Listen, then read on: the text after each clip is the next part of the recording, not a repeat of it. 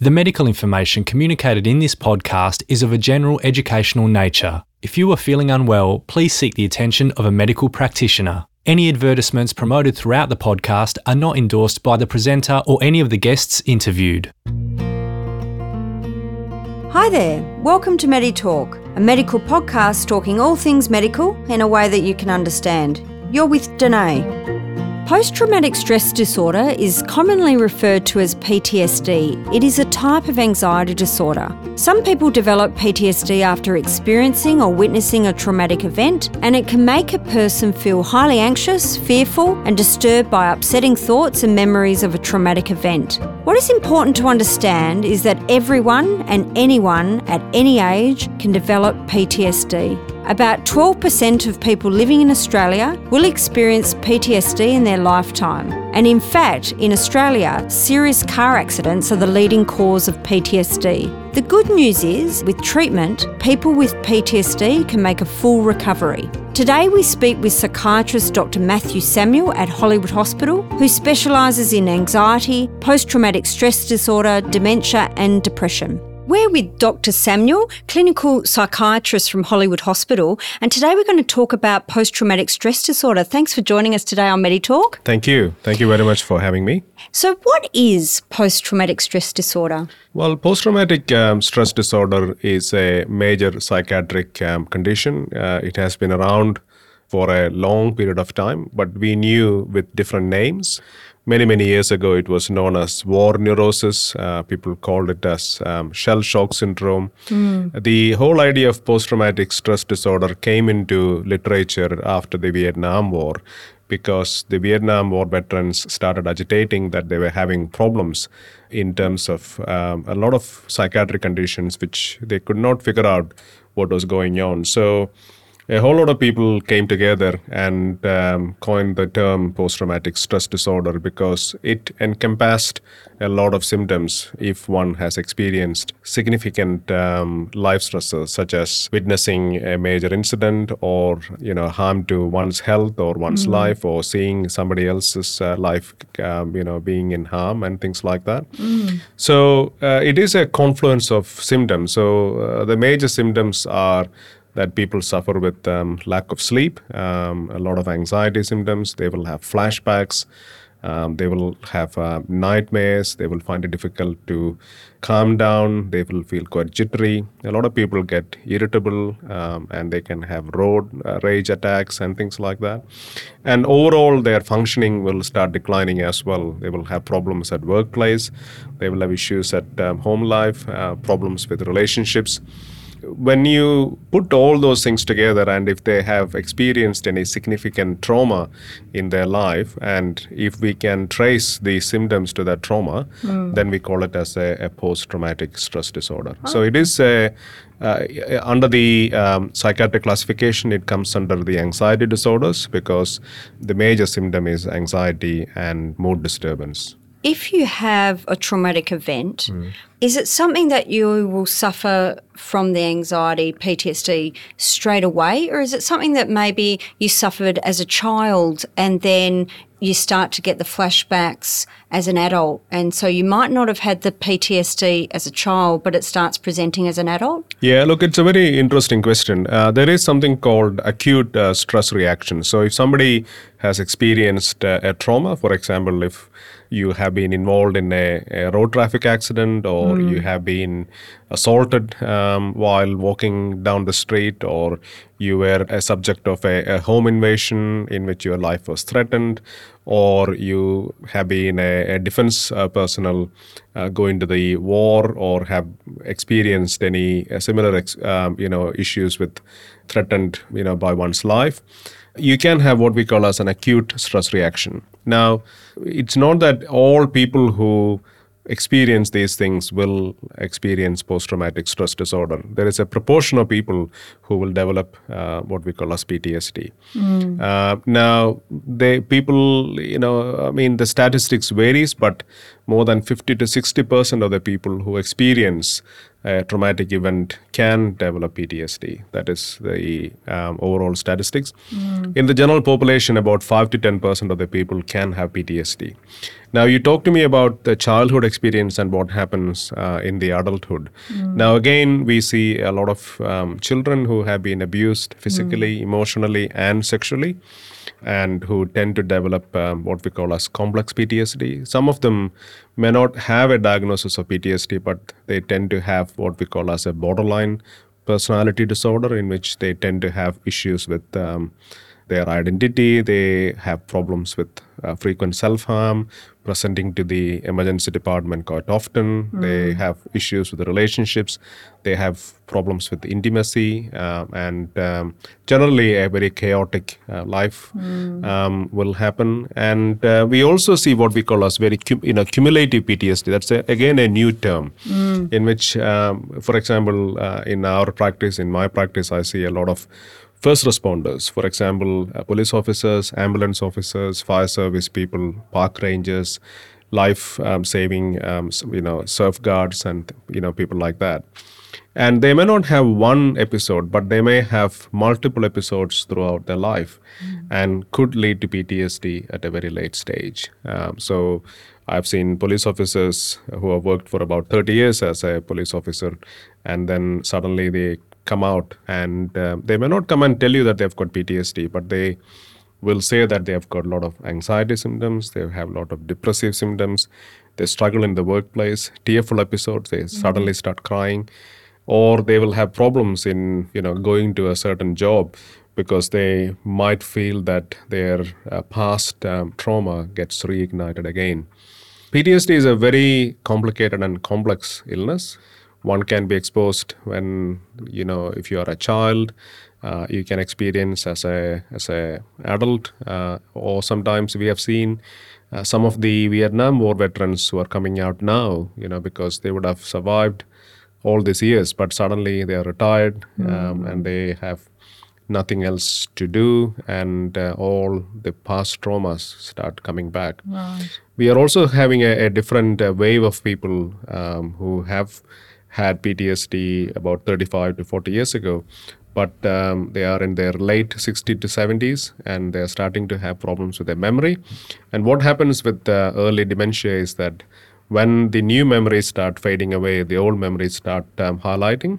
So the things which they uh, buried in their past or in their mind suddenly starts coming back and that start haunting again. So that is another phenomena we are seeing now. So it can be quite debilitating. It can be quite devastating for a lot of people. So it is very important that we, you know, should identify these symptoms early on. Yes. And uh, if people have got symptoms similar to what I've described, should seek help Yes. as soon as possible because the earlier you get identification of the symptoms, the better the treatment can be. Okay. Is the prevalence of PTSD increasing or stable or I mean is it something that are we suffering from more and more or is it just being uh, more and more diagnosed? The prevalence is still the same. It is about 5 to 10 percent in general population and uh, in armed, so for example, ex service or uh, military veterans, it is about 10 to 12 to 15 percent. So I think the prevalence has always stayed the sa- sta- same, but we are not, uh, I think we are still behind in terms of identifying um, the right patients or people reluctant to uh, seek help because they think that it is actually quite normal. They think that it is not a very nice thing to come out and say that they have got PTSD.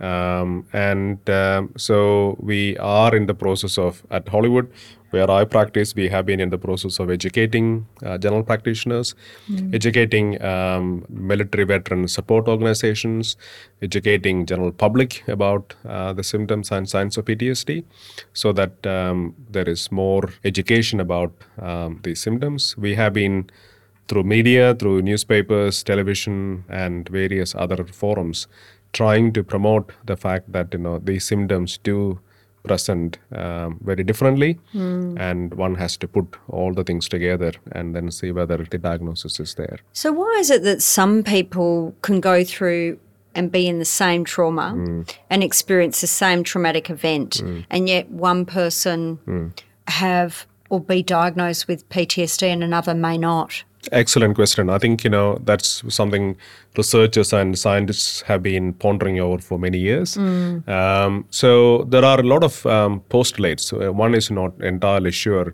why um, some people do when they have the same illness that some people develop PTSD and some don't. So it's unfortunate when when major incidents happen. For example, the September 11th or the Christchurch earthquake tragedy or any other natural calamities have happened.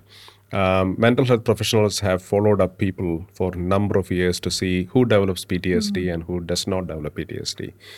We still don't have a conclusive data, but there are um, some factors which points out to the fact that who can potentially uh, get PTSD. So it depends on. So some of the factors we look at are uh, personality structure of a person, uh, what kind of childhood they had, um, you know whether they come from a, a deprived childhood, whether they had a nurturing childhood. You know it depends on the history of mental illness in their family. It depends on whether they have got issues regarding substance abuse, such as drinking alcohol or smoking cannabis, um, or sleep disturbance even before um, the tragedy happened. Uh, it depends on the attachment the person has had with the environment or significant family members. You know whether there is any pre-existing brain damage. You know, and that is that could probably lead to some of the symptoms. So a lot of uh, factors have been thought to be very prominent. So we look at their past psychiatric history, their past medical history, their family history, uh, their personal and developmental history. All those things become quite relevant, and then we can probably have a a postulate. But again, these are all empirical data, um, so we can say that you know well some of these people can develop um, PTSD. So that is why the argument is whether after an incident a debriefing is what is necessary or not because the jury is still out there because we don't know how many of the people after an incident will develop PTSD. Yes. And how do you actually diagnose it? Yeah. So if someone is starting to present with these symptoms of anxiety, Yeah. uh, it could be having issues with their sleep, they're having starting to have relationship issues at work, at home. In terms of then they go, okay, I need to go and see someone, whether it is going to their GP, getting a referral to see a psychiatrist, someone like yourself who's specialised in this area, how do you then diagnose it? Yeah, it is still um, a clinical diagnosis. We don't have any uh, imaging or we don't have any blood test. So it is purely based on um, interview. So um, I we do uh, do that interview. So it takes about 45 minutes, the first interview. And then we ask people to fill up a, a questionnaire called the CAPS, which is the gold standard C- CAPS, CAPS. And it's been accepted all over the world as the gold standard um, you know scale. Again it is number of questions people have to go through. But usually uh, even if you don't do a caps uh, usually an experienced psychiatrist and i do have a psychologist uh, here with me as well. Uh, so so both of us do a combined assessment uh, so that one does the caps and the other does the clinical interview most of the time uh, by talking to that person going through the symptoms we can Make a no, we diagnosis. can make a diagnosis. Yeah. It is, uh, you know, it is pretty simple and straightforward. Uh, but the difficult part is to get the person across to the rooms. Yeah, and so that's why the- we're we're hoping to talk Yeah. openly about it today and Yeah. get the message out there that um, that it's just someone's loved one, family, friend, and you just don't want to see them suffer. Yeah. And the Yeah. the quicker that they can seek help and speak to someone, the better. Can PTSD coexist with another condition? So, for example, depression or um, social phobia. Absolutely. Uh, I think um, more than the depression, I think depression and um, other anxiety disorders, again, uh, like I said before, PTSD is a form of anxiety disorder. So it can coexist with a lot of other anxiety disorders and with uh, major depression or even with persistent depression as well, depression which is lasting for many years. The other equally common and very um, you know, very much part and parcel of PTSD's um, alcohol and, Yes. and cannabis use. Uh, and we are also seeing a lot of younger veterans who have been abused, who have been abusing amphetamines, especially methamphetamine. So methamphetamine, um, cannabis use, and alcohol. Now, it's not that they all become alcoholic or cannabis, you know, dependent. Uh, I think they uh, people try to self-medicate. Uh, So is it primarily a way because- of yeah. dulling the pain that, and the suffering? Absolutely. Yeah. And the chattering which goes through their um, The mind, mind, all yeah. the time.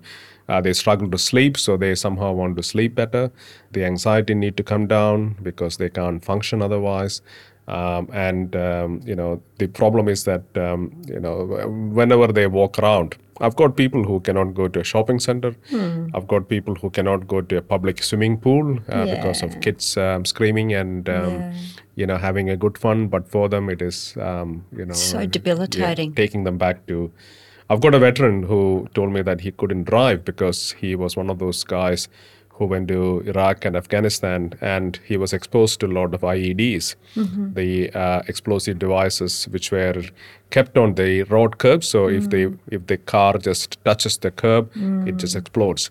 So now this is the guy who has come back to Perth, but now when he drives around, he looks at the curbs, and whenever there's a break in the curb, he just have to stop the car because he thinks that if that car touches the curb, he's going to die. he could lose his life. Yeah. Yeah. So people's lives have changed um, if they have been exposed to significant, um, you know, events like that. So, so what do they do? They Yeah, what te- do they do They, they tend to, you know, um, the easiest option is to go to the bottle shop and drink alcohol. Yeah. Uh, and there goes the family life. There goes um, The financial you know, financial stability. stability. Yeah. Absolutely. There goes the problem with jobs. Uh, Mm. drink driving becomes an issue. Aggression becomes a problem. We see that um, most of the people will go to a GP with alcohol or cannabis use, but then unless the GP Mm. asks the question, "Why do you use it?" Um, the PTSD may not be detected. So then, if you address the Mm. underlying condition that's causing you the pain, the suffering, Mm. um, then have you seen in your own practice men, women, lives changing in terms of they get the PTSD managed and can it help their addiction? Absolutely, absolutely. So what we do is that uh, we tend to address the addiction first of all because we cannot do any treatment um, unless we address the addiction. So uh, we want to make sure that they are detoxed, you know, their um, health is restored because addiction can lead to other problems such as liver failure, um, heart problems, hypertension, high cholesterol, diabetes, weight gain, um, and equally the other major problem men and women with PTSD suffer is sexual dysfunction, Uh, and alcohol and cannabis or any other substance use makes it even worse.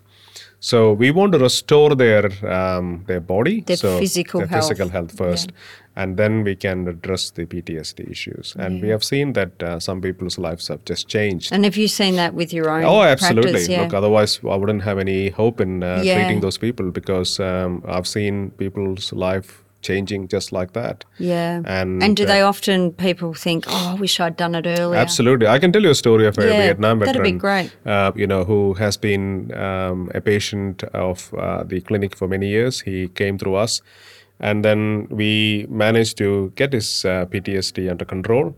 He lost about um, 20 kilos of weight. He stopped drinking. And the first thing he did was to go home and get rid of his Vietnam memorabilia because he said that, Doc, when I left Vietnam in 1972, you know, until now, I still did not leave Vietnam. I was still living there. Hmm. But now he was able to. So what he did was ordered a skip bin hmm. and put all his memorabilia and anything to do with Vietnam or war, hmm. put it in the bin, cleaned up his wall, and put his grandchildren's photo there. Ah. And what he did was to take the first flight to Canberra, where his children were, and you know, and spend time uh, with his grandchildren. And he came back one day and he hugged me and said, "Thank you for you know giving my life back," because for him that was very powerful. Yeah. Because um, according to him, he was living in the past. He could not enjoy the present. Yes. He was alienating his uh, kids.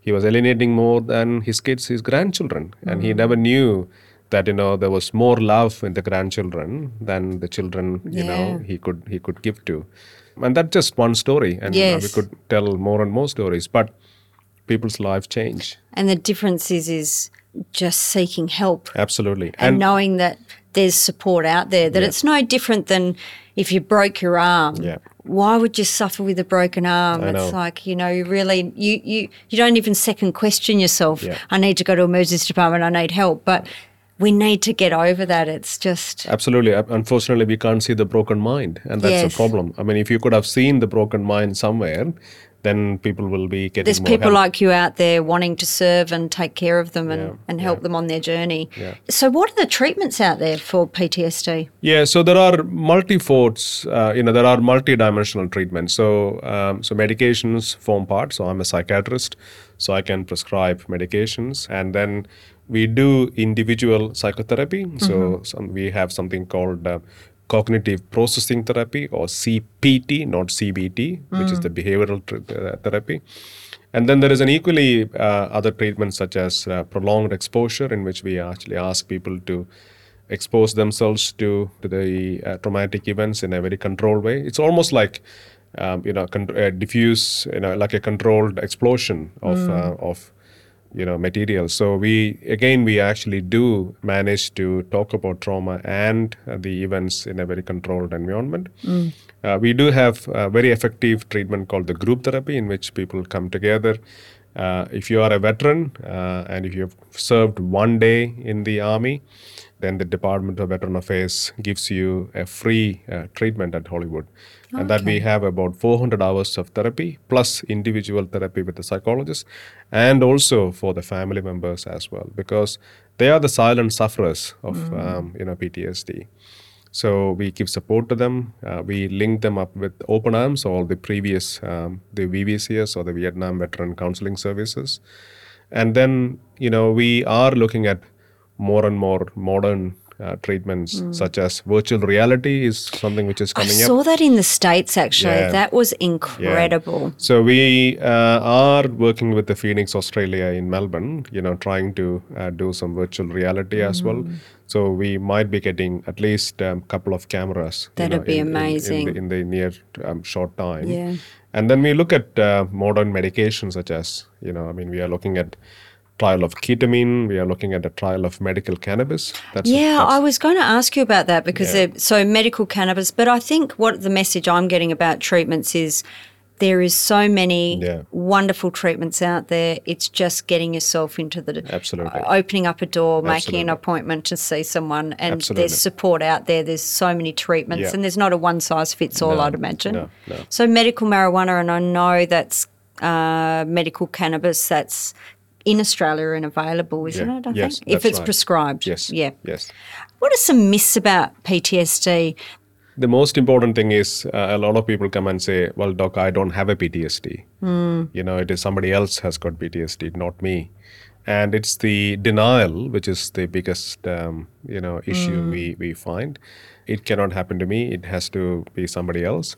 That it cannot be treated is actually another uh, common um, mistake people think about. And it can. It And can it be can be effectively treated. treated. Absolutely. And then the other thing is that you come to us see a psychiatrist, uh, we make them zombies. Uh, that we walk Is that true? I'm yet to see. I've been practicing for 25 years. I'm yet to see a zombie, so I don't know where we can find them. If somebody can point me to the right direction, I'm happy but to go and see them. That's definitely not the case. That's not the Yeah. case. I don't. Uh, you know, we don't. You do didn't that. get into medicine to We don't, do yeah. And the other thing is that you know we give medications which are addictive. You know there are some medications which are addictive, but if you have to be, you have to be very careful. You know you get dependent on the medication. That we are, you know, doctors just push medications based on a pharmaceutical company thing.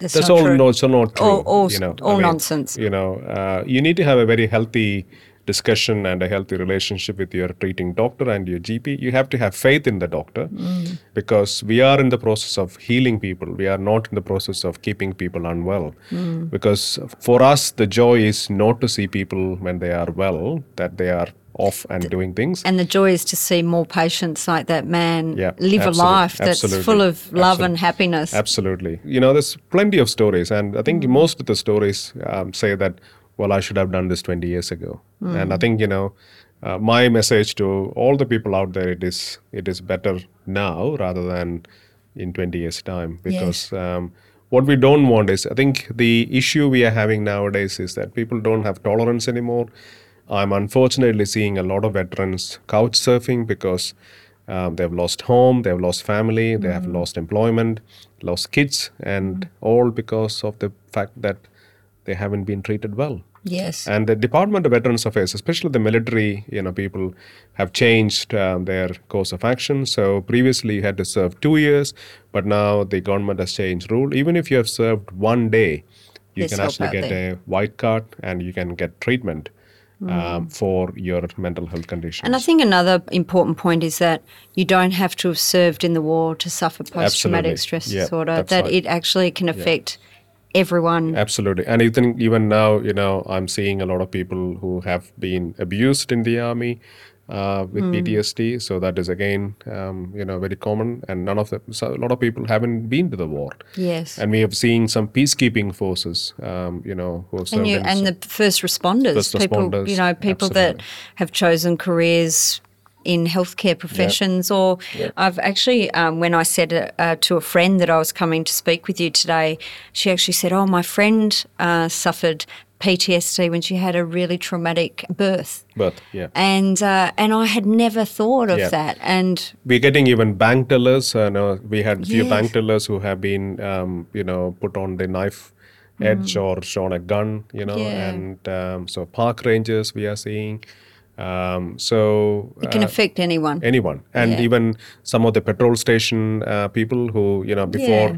the petrol stations became a bit more um, fortified. I think a Mm. lot of people suffered PTSD because of um, robberies and Yeah. uh, knife attacks. So I think the message is that um, if you have any of the symptoms, and if you have witnessed anything in your life which has significantly changed um, your quality of life, then it is worth talking to the GP Mm. Yes. and saying whether you have got PTSD. And the GPs usually, the most of the GPs are well trained in mental health, and they can um, diagnose it, you know, pretty easily. We have been educating them over the last five years at least to get the message across to them very clearly. So Okay. And what one last question. What about for a loved one or a friend Yeah. and they've just been diagnosed and often probably feeling quite helpless? What would be your advice to them? reach out to uh, health professionals you know reach out to your gps there are a lot of online resources uh, which you can go and search the best one is beyond blues website uh, there is the phoenix australia uh, website you can actually go and learn about ptsd uh, there are ptsd support organizations which So you can even um, So ha- get support from other people going through the. things like soldier on you know Yes. has been excellent They have been. Um, They're and- excellent yeah. They yeah. do also lots of social outings Absolutely, and gatherings absolutely, for first responders. Absolutely. And Bravery Trust is a, another important organization which supports the military, um, you know, people. So there are number of organizations, and there is a lot of blogs. There is a lot of uh, Facebook, Yes. you know, communities out there Help- to um, help support people. groups, Support yeah. groups are there. Yeah. Uh, and if you don't want to do any of these things, at least go and speak to your GP by saying that, you know, look, my loved one is suffering from PTSD. I'm actually having problems with managing some of the symptoms and um, And not know, feel guilty. and not feel guilty. Absolutely. And then you can reach out to a psychologist uh, as well because you can get up to 10 sessions under the mental health care plan. If you put your hand up, people will come and help you. Yes. But unfortunately, when you don't put the hand up and when you silently suffer, that is when when problems. uh, yeah, Yeah, when there's have problems. Well, thank you so much for shedding some light on PTSD with us today. Thank you. Thank you for the opportunity. A big thank you to Dr. Samuel for giving his time and sharing his knowledge. To learn more about Dr. Samuel, please visit ramsayhealth.com.au and if you need help, please speak to your GP or connect with beyondblue.org.au or soldieron.org.au. There is support out there, so please just reach out. You've been listening to MediTalk, a podcast talking all things medical in a way that you can understand. You can follow MediTalk Podcast on Instagram and Facebook. If you haven't yet, please take a minute to subscribe, rate, and review this podcast via iTunes or your podcasting app. If you have any health topics you would like to hear discussed, please email them to danae at meditalk.com.au. Thanks for listening.